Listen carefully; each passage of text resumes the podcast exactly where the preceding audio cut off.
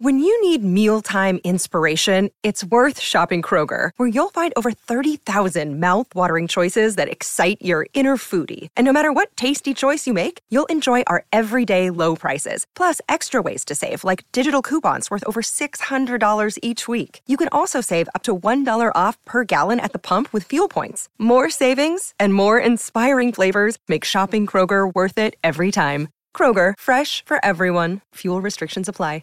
Host Plus has been named Super Ratings Super Fund of the Year for 2023. That's a plus. Issued by Host Plus Proprietary Limited. Check the PDS and TMD at hostplus.com.au. This is Mornings with Ben Davis on SENQ. Ah, g'day. Thanks for pulling on the tinfoil hats with me this morning. Conspiracy theories flying everywhere. Uh, the biggest talking point in sport right now in this city players being arrested. I asked you yesterday if you were cool with it, and now the reality has sunk in. How does it sit with you? Got any issues? 13 13 55 0467 736 736. 18 regular first graders missing from tomorrow night's blockbuster between the Broncos and the Storm. 13 of them rested. The others, like Adam Reynolds, are either injured or suspended. So, which theory do you subscribe to? Keep them fresh for the finals? Yeah, that's okay. What do you maybe make sure that they don't get HIAs that rule them out of the first week of the finals? Prevention better than cure. Well, the best one from yesterday. that The Broncos field a depleted team, so they finish second and don't have to play the Storm in week one. Conspiracy theories everywhere. Uh, I read with interest this morning in the Courier Mail fans are filthy about paying to see Brisbane and Melbourne B teams. Is that you? Are you filthy at this? 13 13 55. They're the digits you need to have cleared the boards. The open line is there for you. Text as normal 0467 736 736. Are you filthy or do you actually see it as good management? Managing your team because we know that the ultimate prize comes on the first day of October. So does it really matter what you do around 27? As I said yesterday, I don't like it. It doesn't sit comfortable with me because you always want to strive to win, right? Now, it's not saying that the teams they are putting out tomorrow or over this weekend won't be striving to win, but are you giving your club the best possible chance by resting the biggest names? I don't like it, but I get it. So, what's the fix? Is there a way of preventing this from happening? Should we prevent it from happening? What would you do? 13 13 55 0467 736 736. I I know I bagged the AFL buy yesterday, and not just yesterday. I, I, I'm just not a fan of it. I, I think if you're going to have a buy for finals, it should be before the grand final, the, the, the showpiece. Make sure everyone's okay and ready to rock before the biggest game of the year. They say the finals is a brand new competition. Well, sure, it is, but still, it's about how you've gone through the season and that war of attrition. But having a bye before the finals, does that solve the problem? I actually reckon it would create more problems because you need to have something to supplement on that week off for the broadcasters and the fans. What would you show? What would you have? You can't just have nothing. I know the NRLW's up and running, but that doesn't replace eight games a week, does it? Hmm. I see the editor of the Courier Mail threw up that wild card round. That could be played in that finals bye week. Uh, seven and eight are playing off with those who finish nine and ten to figure out who takes the final two spots in the top eight. Would you be a fan of that? The wild card round? The big thing I, I want to know, though, is what do we expect tomorrow night? The Broncos' back line is still pretty handy. You've got Corey Oates. He's played State of Origin, 200 games. Tristan Sailors at fullback. We've seen what he's done when he's pulled on the Broncos jersey. You got Jesse Arthurs. You got Jock Madden. Uh, uh, it's a handy back line. But who's the conductor? The Broncos' number six jersey is the most prestigious and probably the most famous jersey in Queensland. Lewis, Walters, Lockyer, Ikin. They've all worn it. Now it's going to be filled by Josh Rogers. Josh who? Let's find out a bit more about him and what Broncos fans can expect tomorrow night. Matthew Head is Josh's head coach at Wynnum. Uh, Matt, very good morning to you. Josh Rogers, what can you tell us about him? Yeah, morning. What an exciting uh, week it's been for Josh to. Uh, he kicked the field goal in extra time for us in the first elimination semi final on Sunday, and then uh, a couple of days later finds out he's going to be making his NRL debut. And as you said, to, to play with the Brisbane Broncos, to play your first ever game, and against Melbourne Storm. Um, what a night it's going to be for him. He's a very controlled uh, young footy player, and oh, he's probably not young in his age, but um, his experience in NRL he certainly is. But um, it's an exciting week for him, and uh, can't wait to watch him play. Matt, what, what type of player is he? Uh, running game, kicking game? What's his pass like? Yeah, well, he's, he's all that. He's um, he's a very controlled footballer, and um, that's probably what you need at the NRL level. Not much phases him. Um, he's quite quiet um, with his approach to a lot of things, but um, he's, he's his biggest strength certainly his running game, and um, it's something that we always talk about each week with him about making sure that that's uh, that's on, and he brings that to the game. But he's got a nice little short pass, um, and his kicking game is, is quite controlled as well. So he'll certainly do a job for the Broncos, and, and that's why he's been picked. Obviously, uh, they're resting a few players, but you can't rest players unless you've got the next one ready to go. And um, Josh has had a great season for us here at Wynnum Seagulls, and um, he's ready for the ready for the occasion, and I'm sure he'll do a very good job. Uh, the defence is always, it doesn't matter what number uh, you've got on your back, defence is always big, but especially when you are playing in the halves, you're going to be a target for the edge, aren't you? What's he What's he like in, in that role? Yeah, he's all good. He, he's a big body, so he, he's certainly going to, um, you know, his, his, his, shape and his body size is certainly going to help him in that sense. He's not a little fella where they can pick him out and target him. Um, he'll, he'll stand in front of him and he'll make his tackles. Um, you know, he'll turn. It's his first first game of NRL, so he's going to have a lot of adrenaline about him. And yeah. um, he's a strong boy. He'll, he'll, get the job done defensively. There's no concerns there. And again, as I said, you, you don't get picked in NRL unless you're uh, you've got the ability to do it. Well, Matt, as as his coach at a club level, obviously you're in his ear each week, giving him instructions what to do, how to do it, how to play. What what do you say to him, even though you're not technically going to be his coach this week? What do you say to him about that adrenaline, about those nerves, about stepping into the elite arena? Yeah, well, they're, they're the they're the traits that Josh already has. He, he doesn't let a lot of that stuff get to him anyway, and um, I, I don't think him playing NRL will change. Um, you know, he's a controlled, patient, calm person. Um, that's how he goes about his day-to-day business. So I don't think playing that occasion is going to um, upset him anyway. And, and he's getting to play with a few players that he's played. He's uh, Queensland Cup with Jock Madden. He's played with the last few weeks here at Wynnum Manly, and he's got Delouise Hoeter, who's been his centre here at the Seagull. So he's got some familiar faces around him. He's playing at Suncorp Stadium against Melbourne Storm. Um, no better place to make your debut, and um, yeah, we're just all excited from from our club's point of view to, to see a player like Josh make his NRL debut. And, and that's the good thing, isn't it, Matt? I mean, we're, we're talking about some of the, the, the, negatives, perhaps not having the best players out there, but this is giving an opportunity to players like Josh. And, and you have a look at who he's lining up against, too. There, there, there'll be a lot of familiar faces from Q Cup because Melbourne have dipped into the Falcons, they've dipped into East. Uh, there's going to be a bit of familiarity about it from who he's playing with, but also against. Yeah, absolutely. And, you know, it's NRL football. So, as I said earlier, like, you don't get picked in that arena if, if you can't do it or you've got no ability to do it. So, all these guys that are getting picked um, deserve to be there. Yeah. Um, it's obviously not.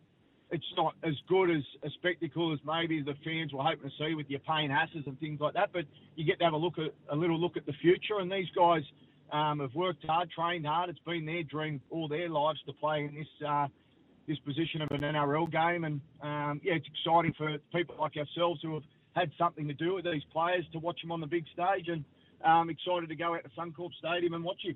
Yeah, excellent stuff, mate. We will be looking forward to that. Just one final one to you too, that Matt. Um, do you do you get robbed a little bit, Wynnum, this week for, for not having um, those players like like Josh lining up for you?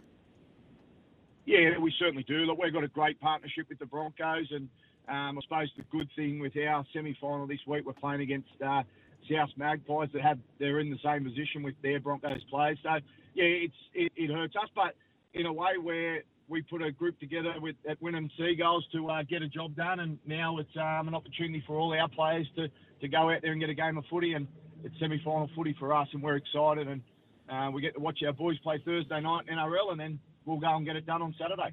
Celebrate, celebrating the exciting times indeed, mate. Appreciate your time. It's been a busy week. It's going to be an even bigger week uh, coming into uh, the the finals uh, for yourself and also the final round for the NRL. Matthew Head, the co- head coach out at Wynnum, just to give us an idea of Josh Rogers. Josh, who?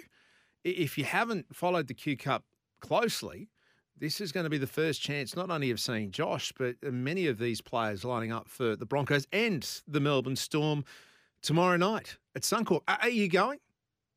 13 13 55 0467 736 736. If you are going, if you've bought your ticket, if you're one of it, look, they're talking a sellout or only single seats being available now, as you would expect for a Broncos Melbourne Storm blockbuster. What are you expecting? Are you excited about seeing the next gen, about seeing well, you can't really call them baby Broncos. It's not like Origin has depleted Brisbane. It's by their own hand. And, and I say depleted because, yeah, you, have got the best part of 18 players from the Storm and the Broncos collectively who'd be regular starters sidelined. You okay with that? 13 13 55 0467 736 736. Troy on the text has said it is great man management. You have to look at the bigger picture. I'll take a Bronco premiership over a Thursday night victory every day of the week. Troy, thank you. Matt's out of Raceview. Geez, we're a nation of whingers. I'm still happy to go along to the game knowing there are depleted lineups. I'd be even happier if the Broncos are in Sydney on the first Sunday in October. Uh, Maddie, thank you. Thank you for the text. Do you agree? So, yeah, we, we read this morning in the Courier Mail, or is this just a headline? Is this just clickbait? The fans are filthy. You told me yesterday you're okay with this. And I get the feeling that the majority of you are or if you bought your ticket, do you want the money back? 13 13 55 0467 736 736. Uh, Muzz, thank you. Um, your text, Ben, read these late changes. I can only imagine Paddy hurling the remote if he'd backed a horse on Friday, only to hear the trainer Saturday morning saying the horse will, yeah, need the run. And he's done his Kanga cold. Yeah, exactly right. Well, it's, I guess it's not late changes. I mean, this was flagged. These are the teams that they have nominated on a Tuesday. Late changes late in the season. That's a fair chance.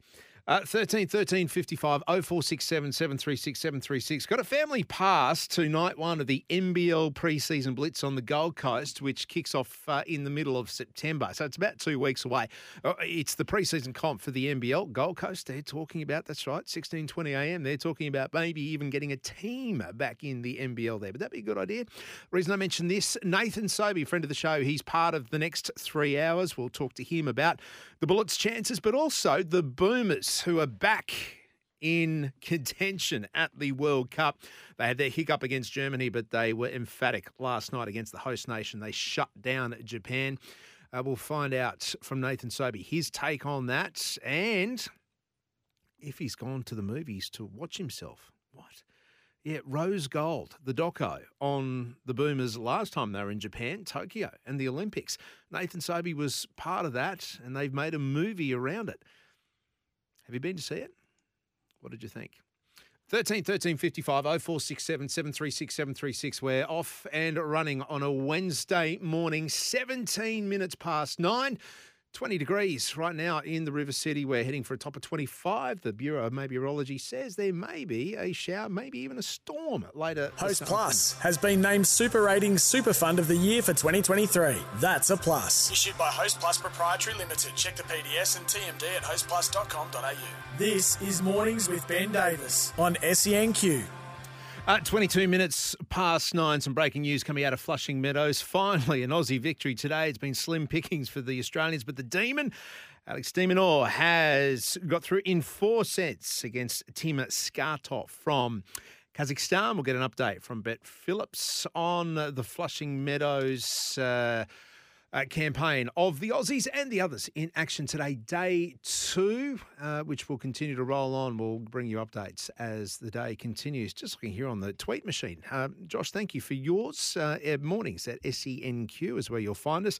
He said, Ben, I'll be heading to Suncorp tomorrow night. It's Broncos members round. Wouldn't miss it, even if it is Q Cup players. The combinations at club level will be more than fine.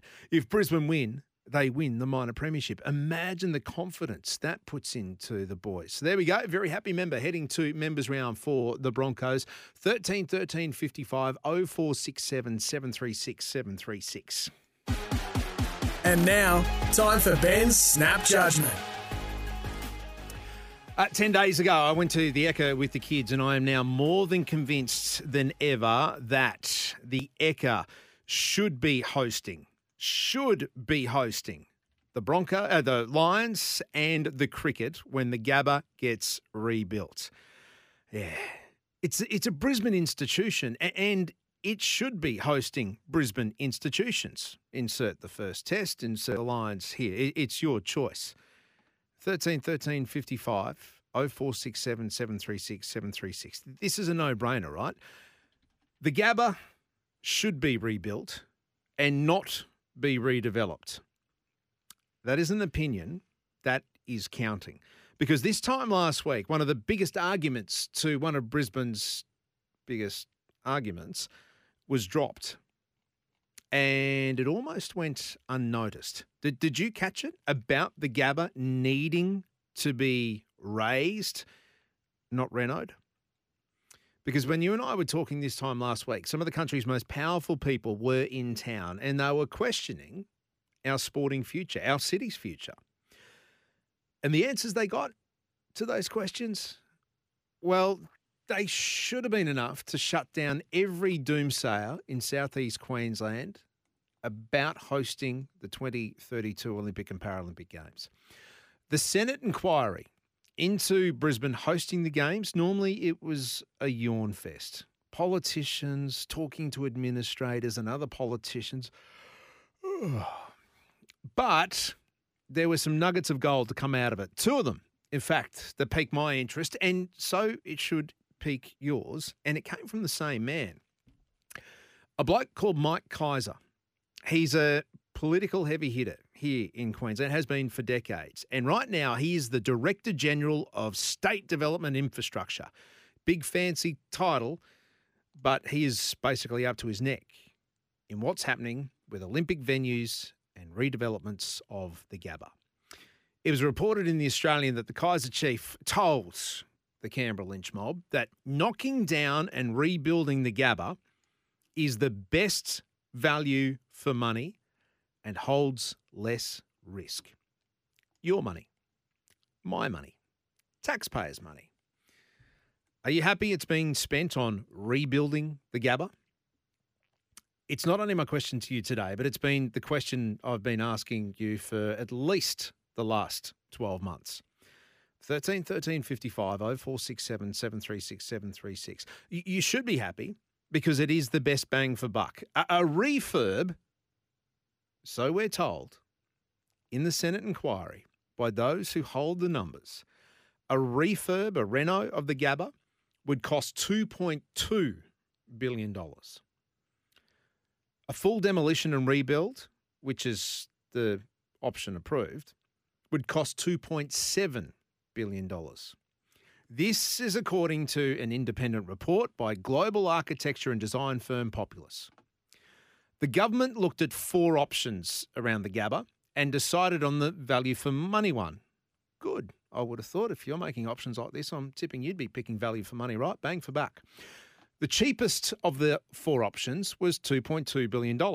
So there is a half billion dollar difference, and that's not to be sneezed at. $500 million difference. But a reno or a, or a refurb, that would have denied the opportunities to integrate into the surrounding community, creating legacy benefits. Geez, it sounds like political speak, doesn't it? Well, no, it doesn't. This is about transforming the Gabba precinct. This is this is the South Bank of this generation. That's effectively what we're talking about here. We're not talking about just a stadium. We're talking about the entire precinct, bringing it alive, transforming it into an urban centre, into a place that attracts people, attracts business, and builds the economy. That's what knocking the entire joint down and rebuilding again would pertain. A refurb, which I know many of you told me on this program, a refurb of the Gabba, it carries greater, greater risks and greater risks to cost blowout. Ever renovated your house? Plenty of risk, right? As you add things to an existing structure and then take things away from it, it, it changes the construction, it changes the shape, it changes the plans. And we know that every change blows out costs. That's why they went for the knockdown option. You happy with that? The way that they're spending your money? Knocking down the Gabba rather than redeveloping it or refurbing it? 13 13 55 0467 736 736. In about 10 minutes' time, I'll be speaking to the Lions CEO because they have a fair bit of skin in this game. We've already spoken to Queensland Cricket about this because they're the other main player, the other main tenant of the Gabba. What happens when it gets knocked down? Where do they go? What options are on the table? Uh, the Lions take on that very, very shortly. But right now, your money is being spent regardless. How would you like it spent? They're going to knock down the Gabba. That, that's the first nugget of gold to come out of this Senate inquiry, which did float under the radar last week. That the best value for money was knocking down the Gabba rebuild rather than renovate. The other zinger, the other knockout punch delivered by the Kaiser Chief, Canberra actually knocked back funding the redevelopment. Not a cent is coming from the feds. It will be paid for by Queenslanders and Queenslanders only, upgrading the Gabba. Why? I touched on it before. Because the request was to be part of a project that was urban renewal. It was more than just a stadium, it would go beyond the Olympics. So, for those who argue that this is just a two week sporting event, it couldn't be further from the truth. And now we see it in black and white, and we have the decision makers telling those with the purse strings why. It's about transforming the city. It's about renewing a Gabba precinct. It's about transforming the footprint of this city and leaving a legacy and leaving leaving a lasting impression on this city for the next two, three, four generations.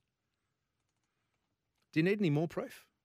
Well, the AOC, the Australian Olympic Council, they said they didn't need a Gabba upgrade to hold the games. What did, what did Matt Carroll say? Just need a lick of paint and we can put the games on.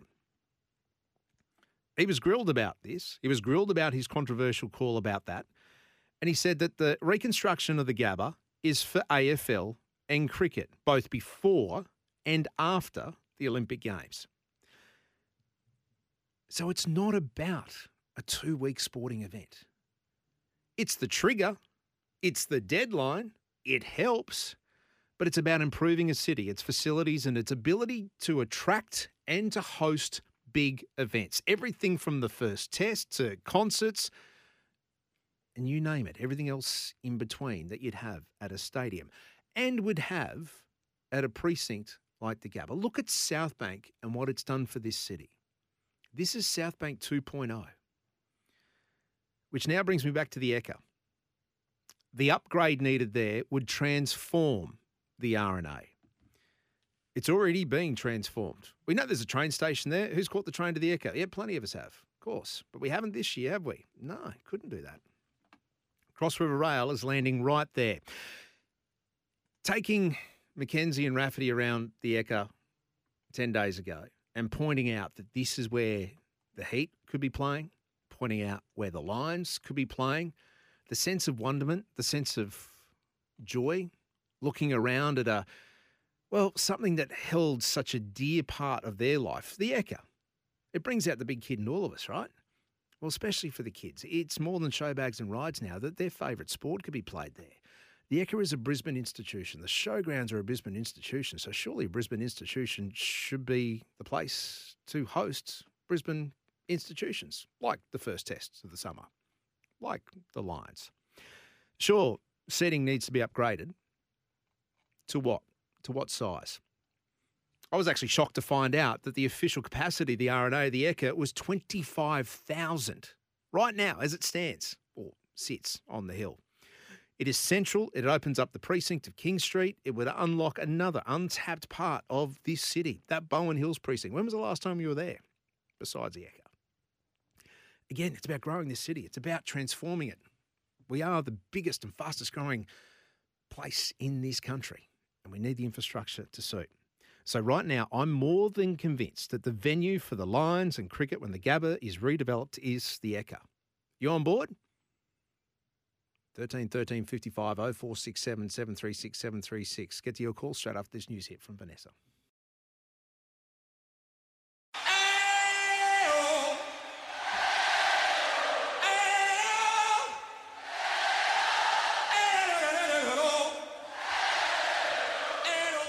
Ah, Slam and Sam, one of the best. Yeah, Freddie Mercury, Queen at Wembley Stadium for Live Aid. Imagine that at the Gabba. Oh, well, if they redevelop it, when they redevelop it, it's exactly what's on the cards. Uh, Dave at Woody Point, he may have a different take on this. Dave, a very good morning to you. Good day, Ben. Ben, I believe there's two other options. One, a lot of people have mentioned before, the QE2 Stadium sitting there doing nothing. Um, it's just doing little things, but it could be redeveloped less than what the Gabba is. And the other option, I believe, that's got a train station. It's very close to the airport. It's redeveloped the Toombul Shopping Centre complex.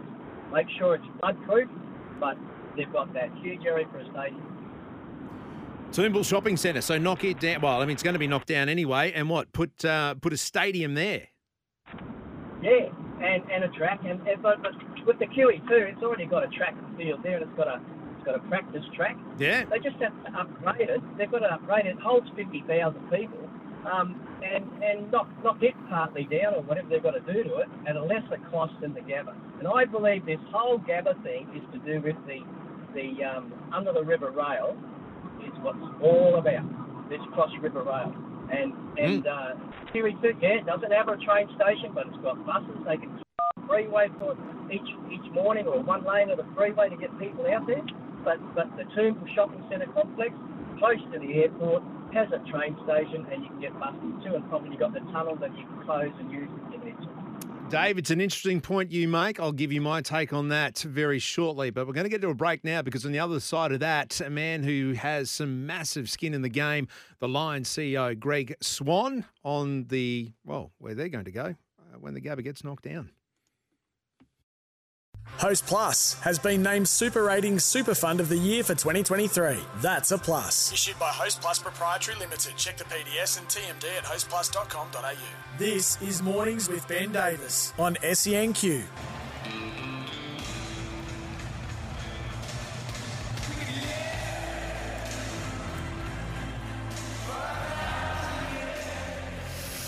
Well, Slam and Sam, geez, you, you're skating on thin ice playing Port Adelaide, singing Never Tear Us Apart and their fans at the Adelaide Oval. I've got to say, though, it, it's the only good thing coming out of Port Adelaide. That, uh, Other than that, we are sworn enemies, especially when it comes to the first week of AFL finals. That is next Saturday at the Gabba. We cannot wait for this. It's the only team still remaining that the Brisbane Lions have not beaten. Uh, they have got a big week before that, including tonight, where the Hall of Fame is underway. It's only the second time ever outside of Melbourne. The Brisbane Lions Hall of Fame uh, will be held, and it doubles as a 20 year reunion for the class of 2003, the three-peat. A man who's got the glad rags out, he's polishing the shoes, he's ready to fire up for tonight is on the line. He is the CEO of the Lions, Greg Swann. Swanee, very good morning to you. Got everything ready in store for tonight?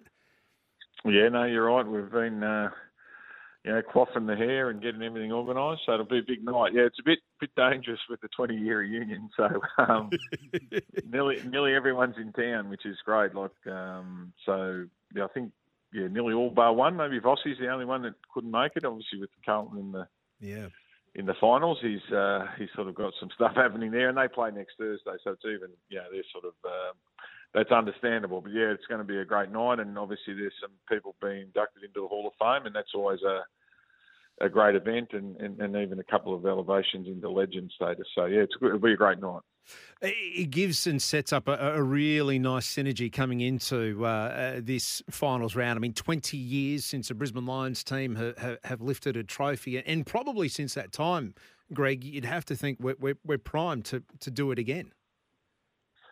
Yeah, well, look, I mean, we've certainly given ourselves the best chance we've had for a while. Like, you know, I know we've been top four uh, in other years, but you know, to be sort of second and to have the potential to have the two home finals. I mean, that's you know, we haven't lost at home this year, and obviously the opposition will always be saying there's there's the first time for everything, but it does give us a you know a, a bit of a head start, be, being able to play at home, and you know we I think Faye's talked about you know we you do travel a lot as an interstate club, and so even to be able to stay at home with our last game, and even this week we're at home, and then you know hopefully we win and we stay home. Like that's probably a five or six week block that you don't have to travel, which is at this time of year after 24 rounds, uh, you know that's an advantage as well. So there's a whole lot of things that stack up well for us. But you know on the day we've got to turn up. Port Adelaide's had a great season. Uh, one stage there they won 13 games in a row, so you know they're not they're not easy beats by any stretch. So it's going to be it's going to be on on um, on on Saturday week, but yeah, hopefully, you know, we can get through that and, and set ourselves up to keep going um, to get to the big dance. Swanee, you're flying on field and off field as well. This is the most successful year the Brisbane Lions have had. 52, actually, you can give us an update 52,000 plus members at last count. Have more jumped on board since making the finals? Yeah, we have, we actually have had some more because um, obviously, if you remember, you get guaranteed finals tickets. So um, there's a few of work, a few have worked that out, and um, we've jumped on. I think we're about fifty-four thousand now, so wow. thereabouts. So yeah, it's been huge for us. And yeah, last year we had forty-two thousand. So yeah, it's been been massive. And as you said, you know, corporately, the tickets went on sale yesterday. I think there's only restricted view left for uh, non-members, so all the members got their tickets yesterday. Um, we've sold all the corporate boxes and suites out. So yeah, look, I'll feel, and look, there's no doubt it helps when you're winning. People want to come and watch, and uh, but you know this is this has had a bigger take up yesterday than our final against Richmond uh, last year. So yeah, it's pretty. Um, pretty amazing considering you know Port Adelaide aren't as big a drawing club as, as Richmond are, but you know, it's it's it's another indication that most of our stadium now are Brisbane people. You know, we don't need the opposition to fill it; we can fill it ourselves, which is which is where we've always wanted to get to. Well, Greg, we, we then quickly turn our attention to 54,000. You can't fit them in the Gabba right now. You can't fit all of them in. But but when when uh, you don't have the Gabba as a home, uh, I'm tipping that has got to be a massive consideration to, to where you fit them yeah. all and where, where you end up. Yeah, there's no doubt about that. I mean, I think the two you know, uh, venues that we're looking at and talking to government about is obviously here where we are now at Brighton Homes Arena or RNA at the showgrounds. Um, and neither of those can fit, you know, can cater for a big, you know, big crowd. So we're probably in the low 20s no matter where we go. So yeah, it's going to be it's going to be a real challenge for us because you know the success of the club uh, has meant that that's right. You know we've got all those members now and corporate support and everything else, and that's going to have to um, well, it'll probably be you'll end up a little bit like Geelong, where you get 500 people from the opposition in, and the rest is your own members. So not a bad um, thing. Yeah, no, that won't be bad. But that's sort of where we'll have to go because you're right. We can't fit everybody in, and it doesn't matter where we play. Uh, that's going to be an issue for us. But look, you know, we, it's one of those. It's sort of like a nice problem. It's going to be a problem for sure, and it's probably going to last about four years. But on the back of that, we'll walk into a brand new 55,000 seat stadium. And, um, you know, with all our membership and the growth in the club, we're hoping that we can fill that when we get mm. back into it. So we're going to have that sort of holding period. Uh, we will do our best to sort of try and keep in touch with members and maybe, you know, rotate around who comes and who doesn't. We haven't really got into that detail, but it's going to be a challenge for us. But yeah, it's just it's it's just it's just how it is. So we're just going to have to suck it up and get on with it what's at the top of the list, the, the main priority for, for you, Greg, and, and, for the Lions, uh, about when you sit down with the government and talk about where the, the next place should be? What's what's your main priority in picking or selecting yeah, a venue? Yeah, probably how many people we can get in it, and um, you know, like yeah, and just the ease of how um, you know how they can get in from from a grandstand point of view, whether it's standing room, whether it's grandstands, whether it's seats, whether it's you know what what does the venue look like, and what what can you do to make it um, you know really comfortable and things like that. So it's more about yeah, it's it's probably about the game day experience and what that looks like, and, and how many people we can get in. They're they're probably the two main things at, at the minute. Yeah.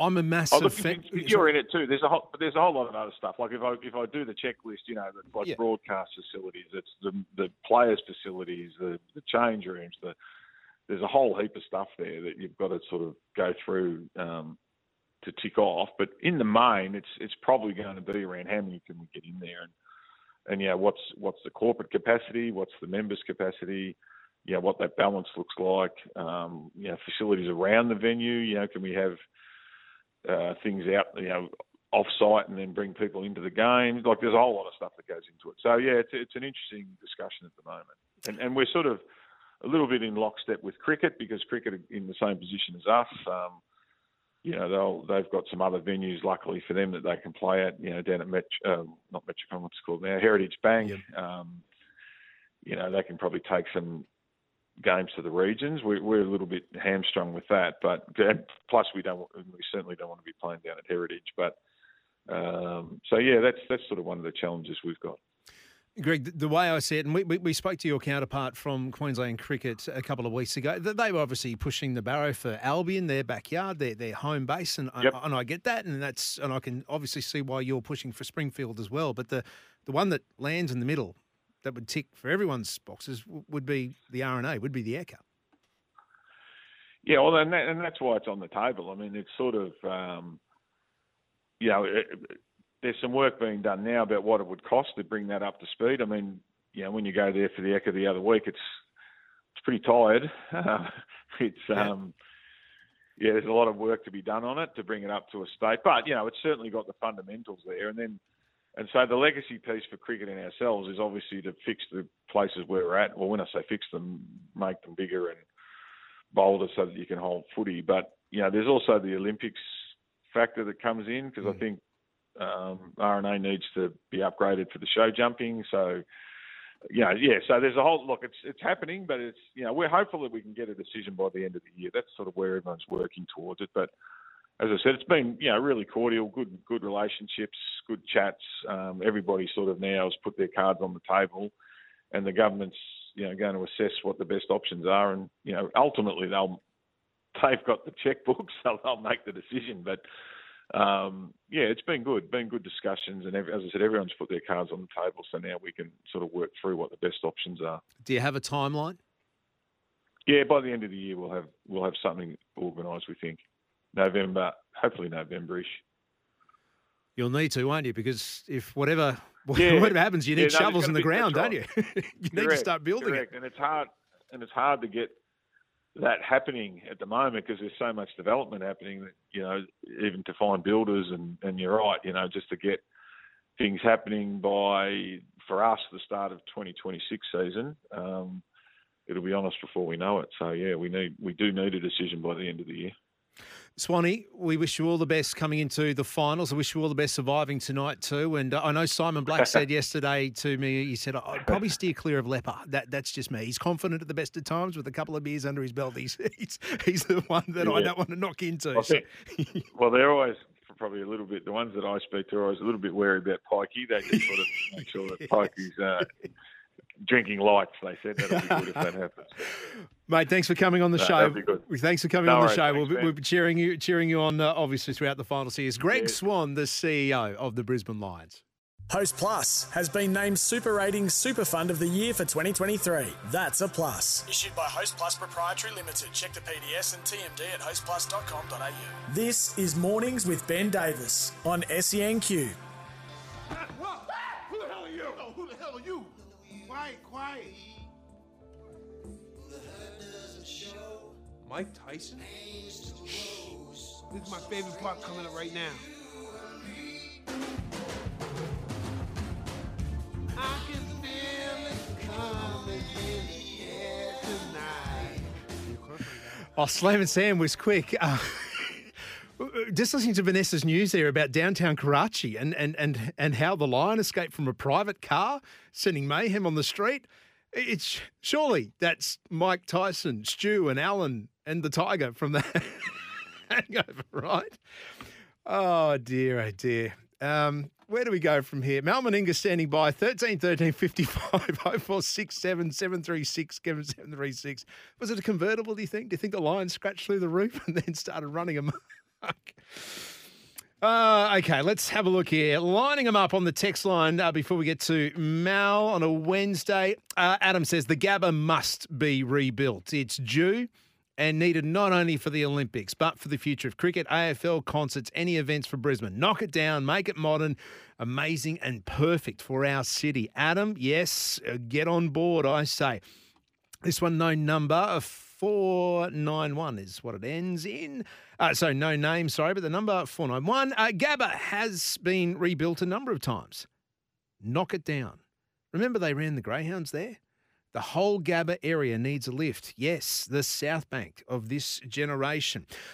That's exactly why the federal government wouldn't put money into it. It's why the states, you and I, with our stamp duty and uh, what else do we pay to the state? Plenty. Yeah. Uh, that's where it's going. It's going to rebuild the Gabba. We're doing it alone because it's about an urban renewal project. It's not just about a two week sporting event. It's not just the stadium, it's everything around it.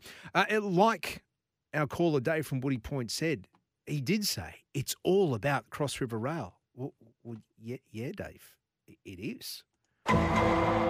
Because the Cross River Rail is there, it is the gateway and the driveway to the Gabba. Because no one drives to Stadia anymore, do they?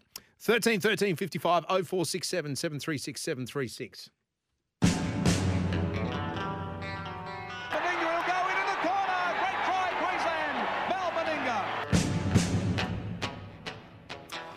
Uh, Mal, a very good morning for uh, to you. We have got our tin hats on today, our tin foil hats, because there's a lot of conspiracy theories flying around about teams resting their star players. What it means is it just to freshen up for the finals, or is it actually got something to do with maybe the Broncos not winning the minor premiership and not having to face Melbourne in the first week of the finals? How do you see it, mate? How do you think? actually, no. Let me put it to you: as a coach, would you rest players in this situation?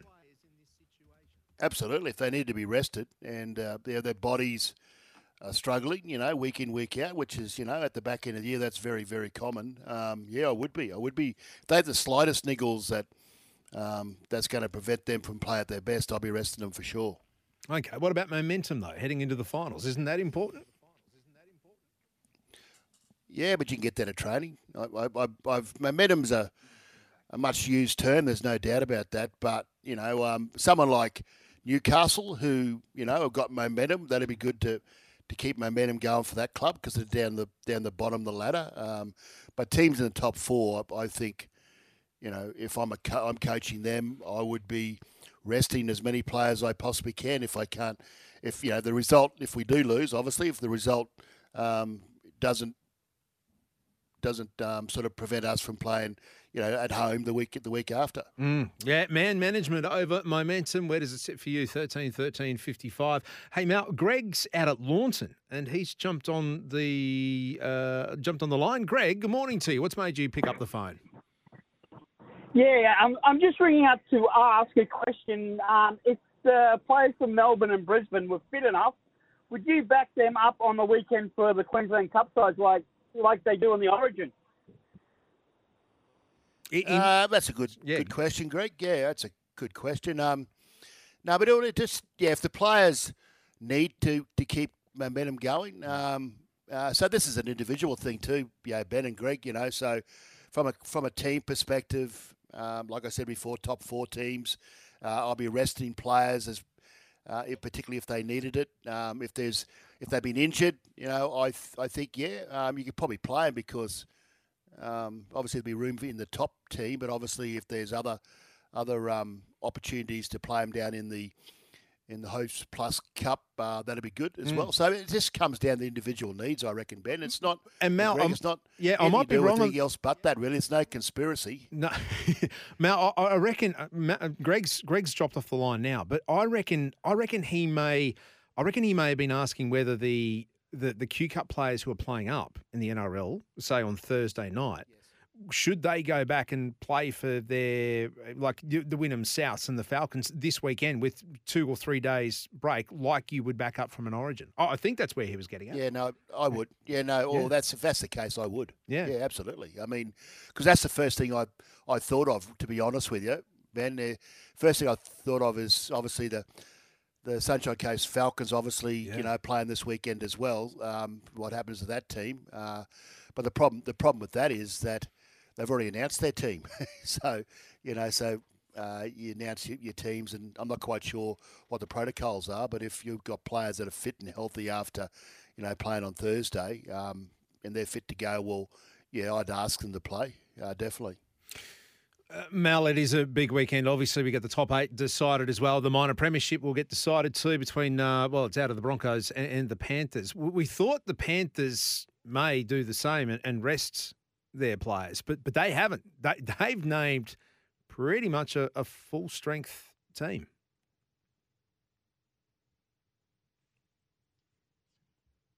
Well, hello, Mel. Oh, no, no, no, no, no.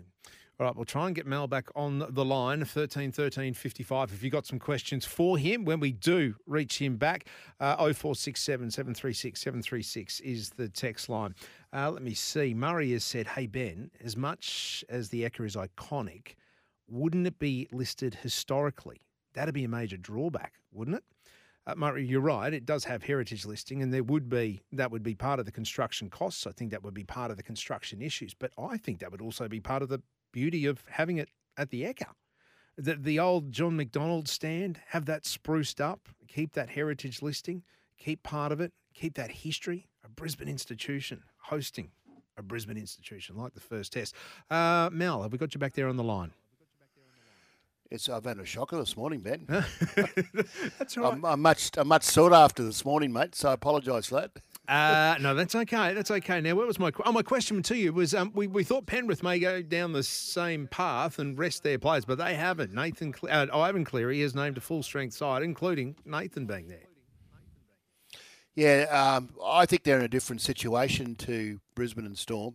Um, they've they've lost Jarome Luai last week, you know, to that shoulder injury, and I think they need to, you know, have Jack Cogger in there playing with their best players. Um, so I, I, think that's probably the more the thinking um, around them picking all their all their players. They've mm. rested a number of their players in the last month, which has been well managed, I reckon, and um, I just think it's around a cohesion thing going into the finals for the Pen for the Penrith Panthers. That's what I keep going back to, Ben. It's it's horses for courses, individuals for individuals in the club, and what they actually need at this time of year to get them at their best when it comes into the finals time. And um, yeah, it's it, it really is that. There's no conspiracy. It's um, you know what's the answer? Well, I don't think there is an answer. You know, rugby league's a, a tough a tough game, and um, you know players carry injuries you know right through the whole year, and if they get an opportunity to rest uh, before you know the big the big uh, big games, I think that's a really important um, strategy you know going forward.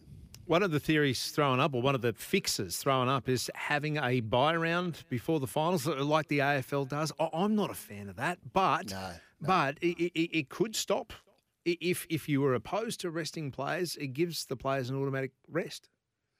It does, but then you know, so if you're a team like uh, in the bottom four, as an example, and uh, you've got momentum like the Newcastle Knights is a really good example. Yeah.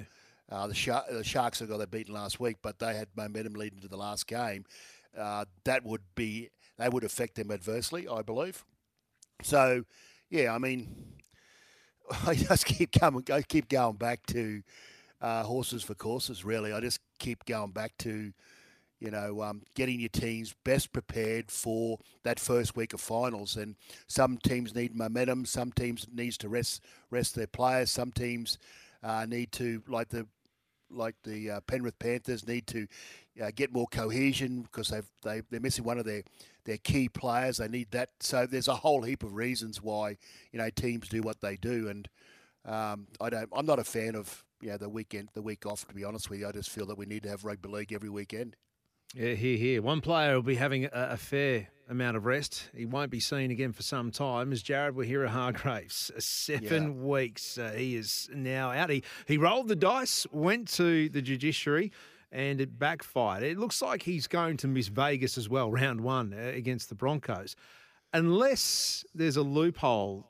Well, there is a loophole, and unless that gets uh, fired away, and it's the international calendar, Mel. Now, being yep. the Australian coach, I reckon you're the yep. perfect person to answer this. Jared Waerea-Hargreaves could, could serve the bulk of his suspension for the Kiwis if selected. That's right. Um, I'm either way on this. I, I, I, know, I know I'm in the international space, but I'm, I'm either way. I don't, I don't really have uh, too much of a view, but I would think from a club perspective, I think that's what we, we look at when you look at the outcome, the answers.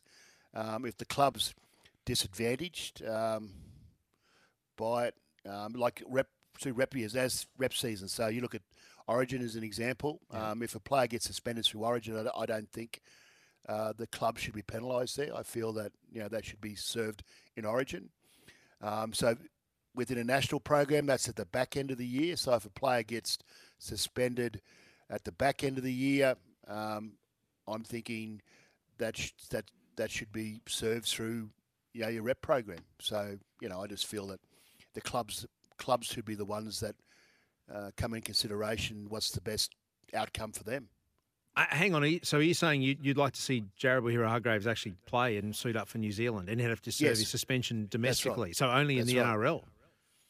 No, I, am I'm, I'm thinking. Uh, I've, I've, had a good think about this yeah. just last you know half hour or so, uh, but I feel that Origin, if you get suspended through Origin, you serve it out in Origin.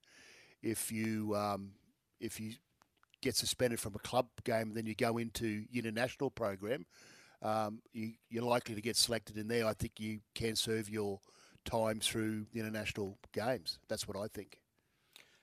So, talk me through how that would work, Mal. Um, and I guess when you look at who else was at the judiciary last night, Corey Horsburgh, um, yep. may not be selected for Australia. And could I be so presumptuous to say that he may have been on your radar for the Prime Minister's 13. Is that? Yes. Yeah. yeah okay. So I think I think that he's got uh, a number of weeks. So obviously serves out this week, and hopefully, you know, the Raiders win uh, this weekend against the Sharks. They keep going. So they, you know, obviously they play the first week of the final. So that's two games.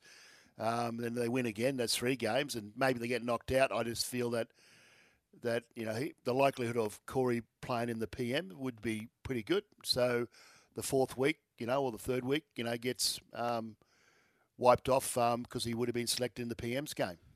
Okay, how, how does that work? Is that something you've? I'm trying to think. I don't think that is something you've encountered before. Correct me if I'm oh, wrong. I think, but, no, yeah. I think we have. We have used we have used the international program before. Okay. Uh, certainly, the, the, PMs to to. Um, I'm just trying to think. I think Lindsay Collins was one uh, last year.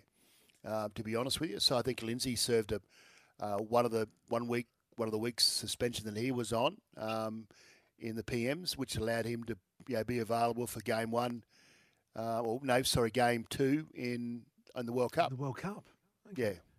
Talk, yeah. talk me through so, the. Is there, is there paperwork involved with that? Do you have to go right? Here, here's our here's our seventeen. Lindsay Collins, you're in. Oh no, you're out. You're suspended. So do you put a line through? Like how, how does it? No, it's just under, under, direction from the National Rugby League. And yeah. Okay. Obviously, yeah. So, uh, uh, but it says precedent has been set all that. So, uh, you know, Jared, as an instant, for, you know, he's got one more week. He's got was how many weeks he got? He's got six weeks or seven, something. Seven, so yeah. Seven weeks. So you know, as long as the Roosters keep going, well, you know, that's his serving his suspension. And then the likelihood of him playing in the international program is very, very high. So there's three games at the end of the year. So there's three games that's wiped off his off his suspension. Because I think I think you know rep programs obviously. Um, are valuable. And when you finish your career, that's three less games that Jared plays. You know, so mm. It, it's something that's a, it's a personal achievement, and because of his of his misdemeanor, obviously last weekend, that you know um, the you know he, he misses out on on those you know, representative games. I think that's that's fair. 13 13 55 0467 736 736 Mal Meninga. My guest is he is every Wednesday. Matt, let's just actually step through Corey Horsburgh and Jared Waerea-Hargreaves. I've got no I've got no issue with Jared getting four weeks for what he did, taking out Api Koroisau, but Corey Horsburgh, how does he get yeah. how does he get the same penalty for what looked like a, just a good shot? I don't know. I don't know. I, I thought he had a really good case. I didn't even see it through the game. I was there live, and he wasn't even penalised in the game. So I've got, I feel really uh, disappointed for, for Corey. You know, they thought they had a really good case. Uh, was reported, obviously, you know, through the course of the of the um, the hearing that you know the, the case was presented extremely extremely well. So yeah, I'm baffled by how he gets that time uh, for that particular incident.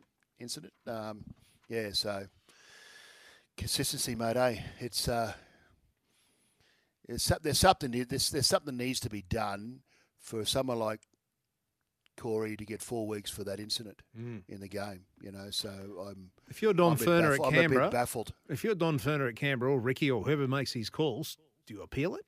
Yes. Oh, he's important. He's an important part of the team, and I think he's got a legitimate case. Uh, and I think everyone realises that. You know, you you mentioned yourself that you know how do you?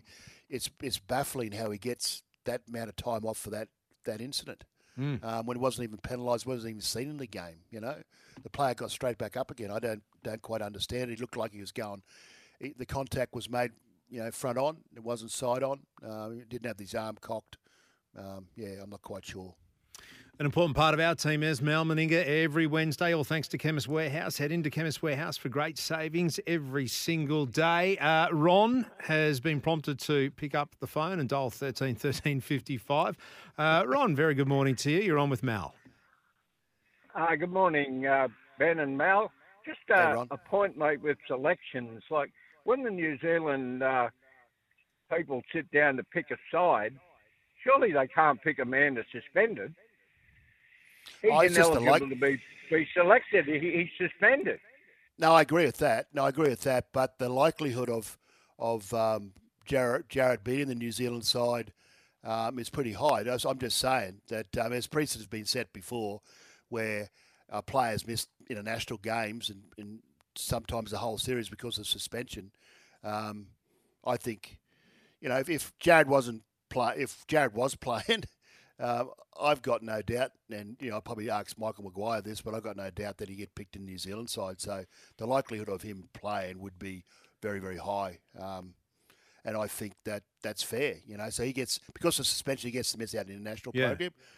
Uh, if he didn't do that, well then um, he shouldn't. He shouldn't be. He shouldn't be um, taken out of the national program. He just should serve those suspensions with the club. That's the other. That's the other answer. But I feel that um, he, you know, he his career. His career is obviously you know when he sits down and, and looks at his career and looks at the end of the, the end game. Um, he misses three games for New Zealand. I think he'd be you know regretful because of that. 13 13 55 0467 736 736.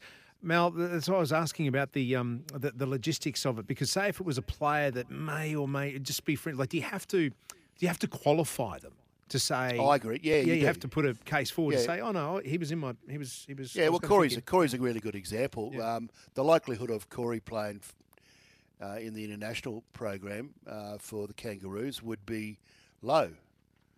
You know, so um, there's a few players probably in front of him, but for the PMs, yes, there's the likelihood would be high. So Jared would be high. You know, so I Mm. just feel that yeah, there's a there's a, a barometer, I guess, of management about whether that player should would be with the likelihood of him playing, you know, for his country. Um, you know, that's that's the that's the decision you got to make, and it's like I said before, it's there's been precedents, and then you know, some some players, have, you know, that uh, the decision's been yes, yeah, he would would be likely to play for his country, and there's been a whole heap of you know players that have said have said no to, you know, because the likelihood is very low. Mel, I reckon we've got time for one more call. Jamie has jumped on the open line. Uh, Jamie, what's on your mind this morning? Oh, hello, Jamie. You there? There we go. Got him now. Hear me, mate? Yeah, go for it. Yeah, Jamie. Yeah, mate. Just want to ask Mel about like resting players and that. What's your thoughts on the feeder clubs of these of these sides, mate? They're they're obviously going to be affected by it in their final series. What's your thoughts there on that? Oh well, yeah, that's uh, that's the the bugbear, I guess. That's the negative part about resting resting players. Um, but then you ask the players, you know, themselves whether they, they want to play, you know, first grade or they want to play in the, you know, in the um, Host Plus Cup. You know, so I know it's finals time, but I think we made the comment before that in Storm's case as an example, and yeah, we know the Sunshine Coast Falcons are playing this weekend. Uh, if they get through that game, you're healthy. You know, why can't they back up? You know, I just feel that that's probably the best solution. Um, but if I'm a player, you know, Jamie, you put yourself in a situation. I'm playing Host Plus all, all year, and you know, obviously, I've you know formed some really good relationships and cohesion in that footy team. But I get an opportunity to play, you know, first grade for the Melbourne Storm, you know, under Craig Bellamy. I'll be jumped. I'll jump at the the fact that I could do that. I could do that on a, on a Thursday. I'll, I'll play my best and I'll you know, do as, as, as great well as I possibly can. But then I would I would look after myself really well and go play for the Falcons on the weekend. Outstanding stuff, Jamie. Thank you for the call. Mal, you've been ever ever um, generous with your time. We've been going for 25 minutes. How good is this? Oh, and you've God, got what's going on? I know, hey, but this is good. It's all part of the conversation. And I know tomorrow you'll be backing it up with a throwdown from midday. We cannot wait for that. Uh, Mal Meninga joining us as he does every Wednesday. Mal, we will chat again next week when we're into finals. I love this time yeah. of year. Mal Great time of year, Ben. It is. Mal Meninga, all thanks to Chemist Warehouse. Try the new fragrance DC10 by Dan Carter. New and exclusive to Chemist Warehouse. It's just forty nine ninety nine. It is 25 minutes past 10.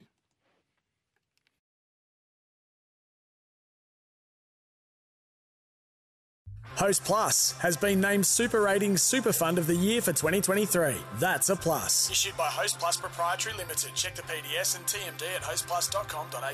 This is Mornings with Ben Davis on SENQ. Welcome to the Space Jam.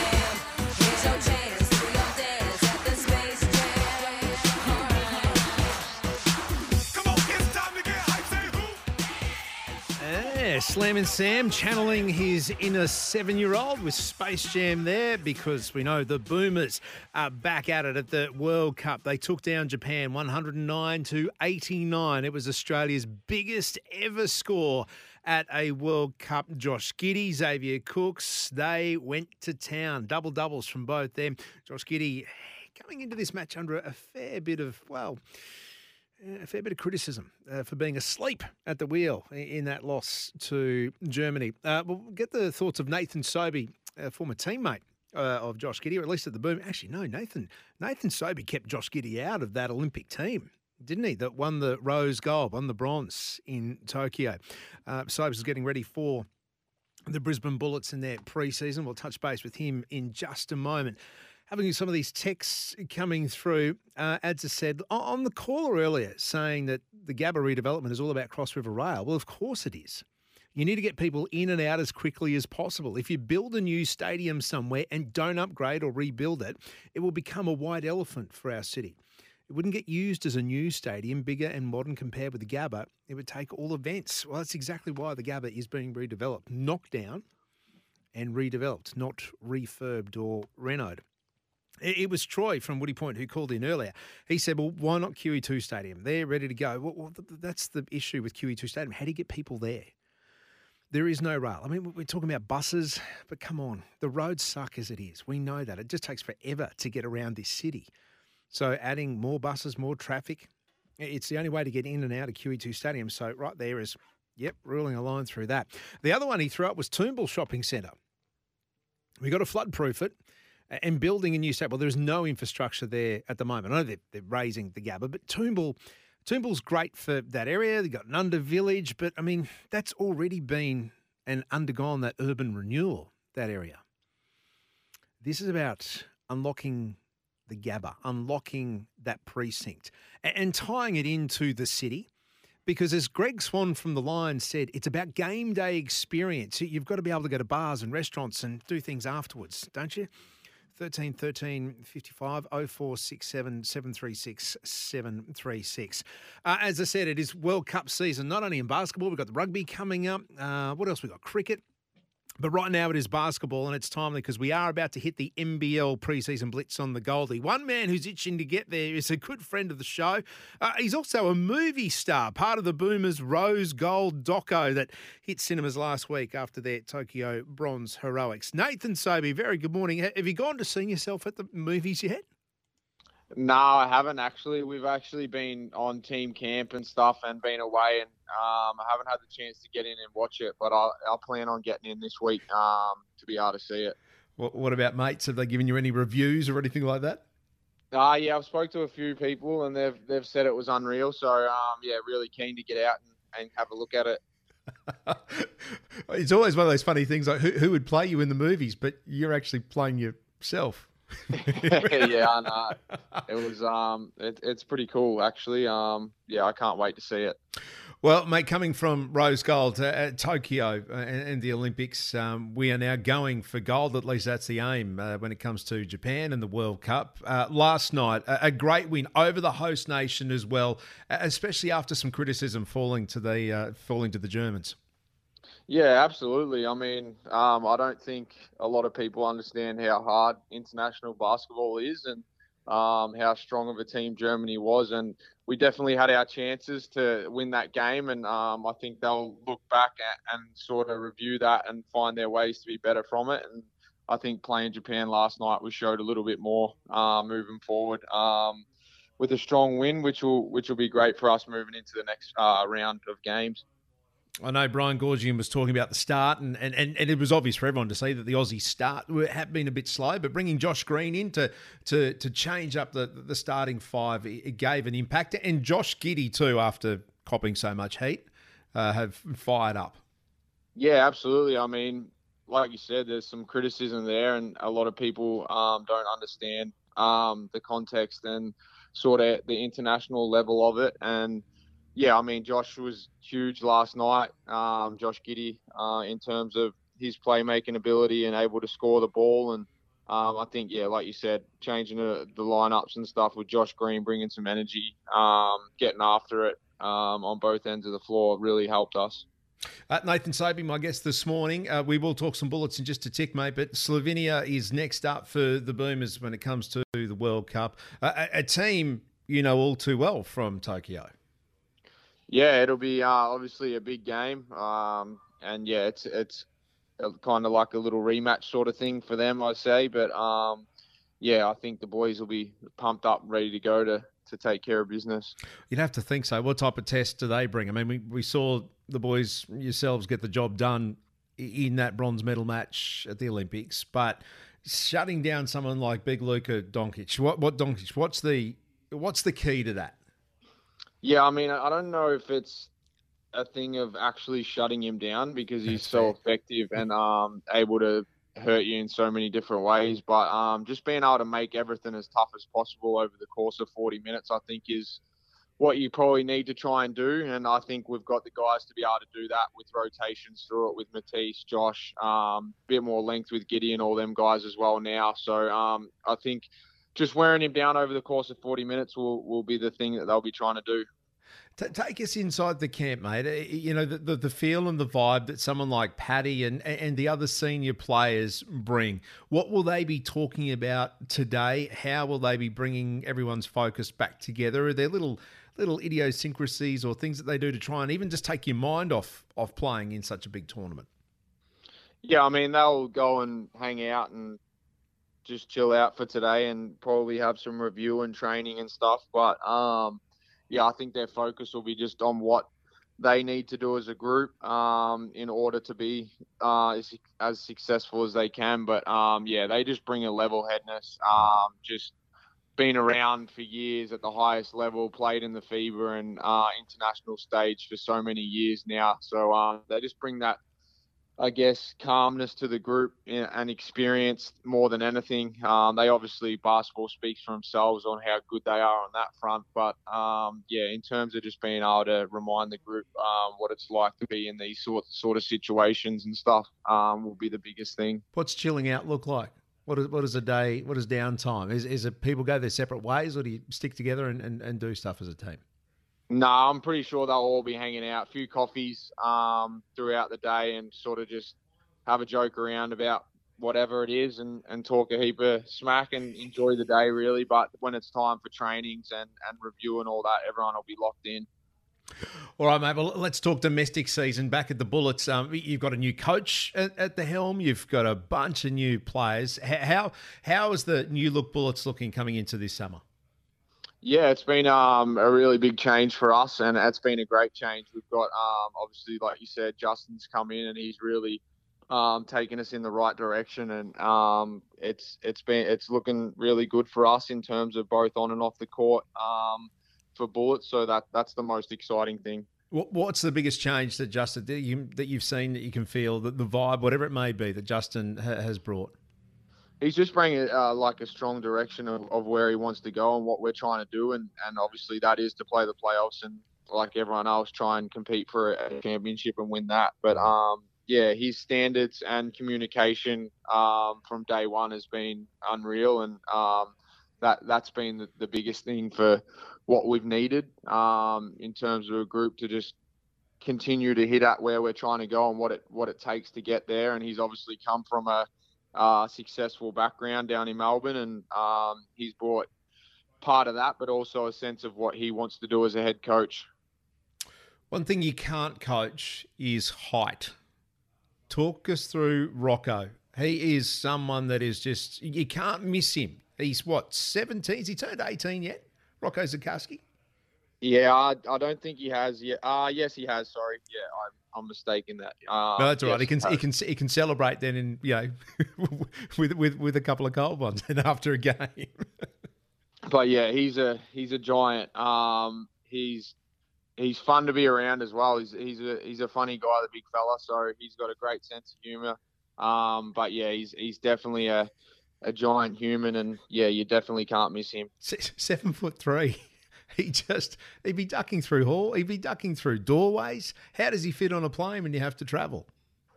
Yeah, I mean you have to have exit rows and stuff. Um, so yeah, he'll definitely need some extra leg room, that's for sure. Is he someone that?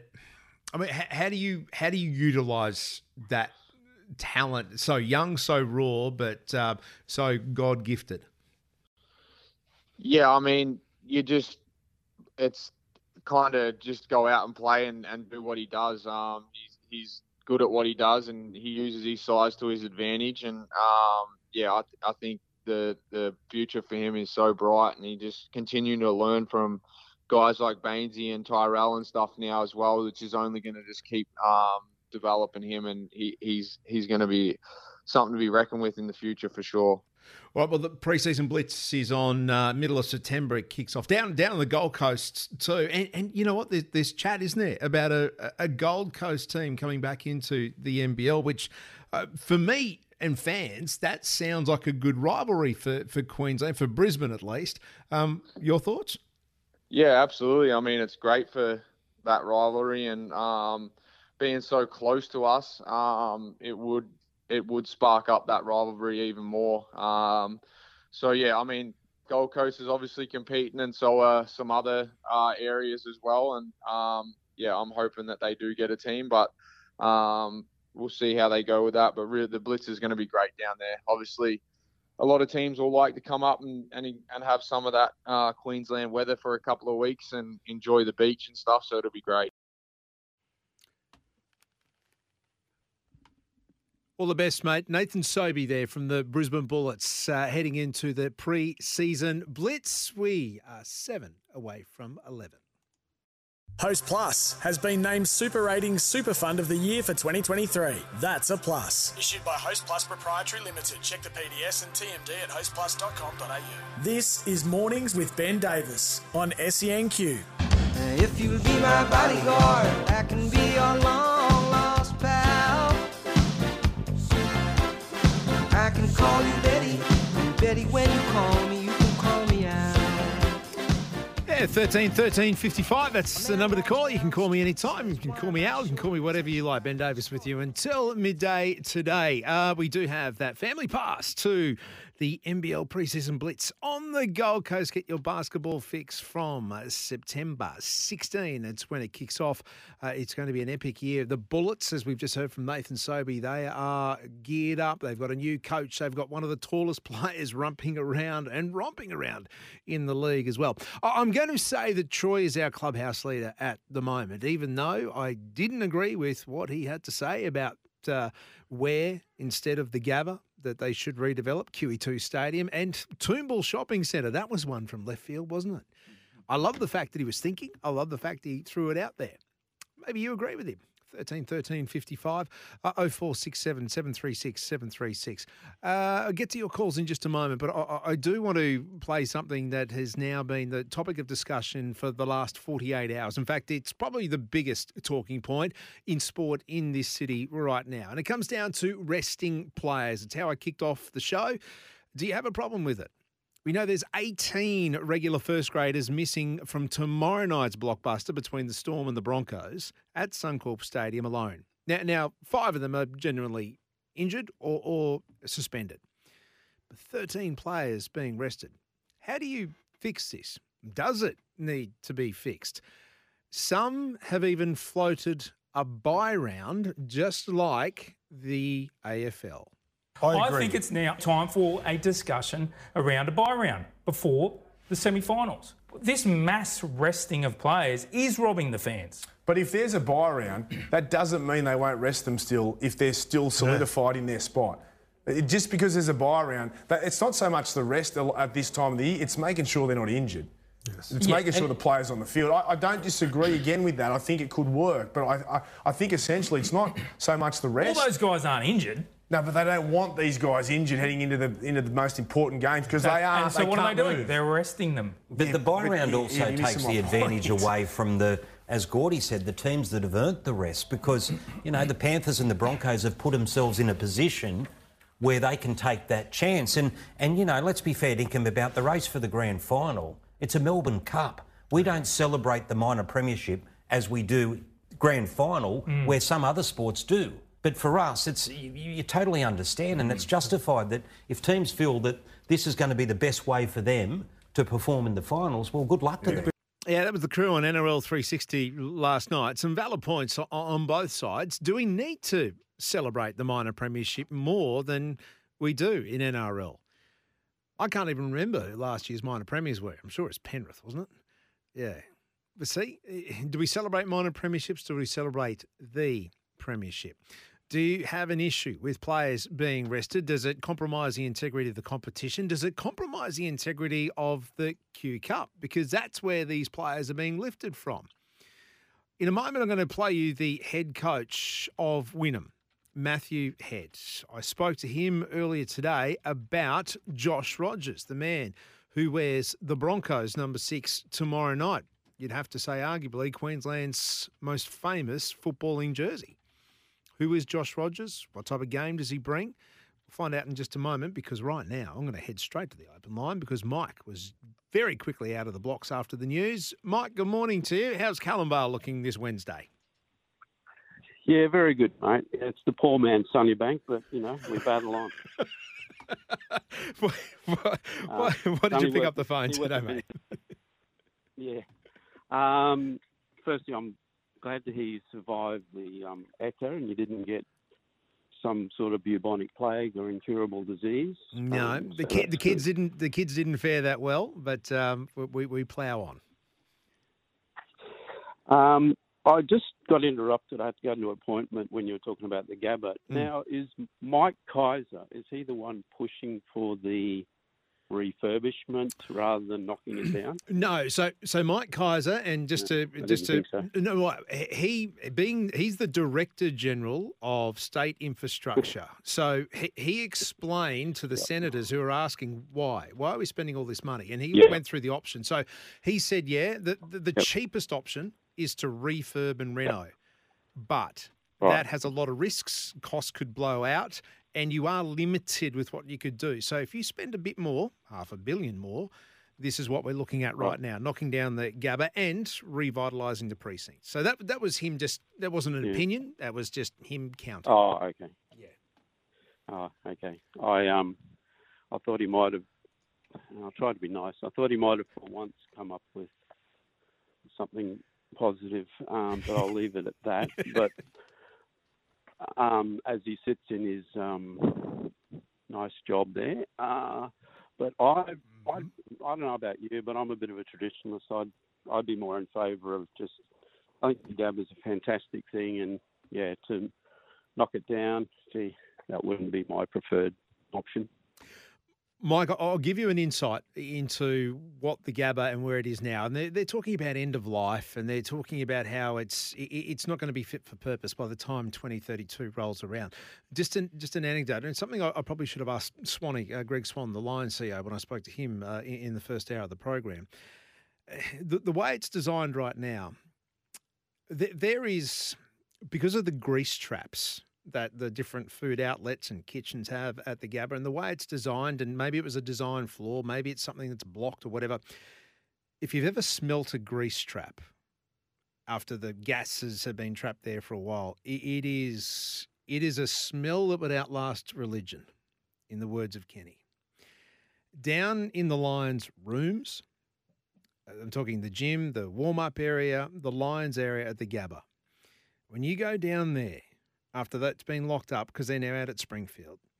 The smell coming out of the, the grates, the, the, the drains, it, it is ordinary.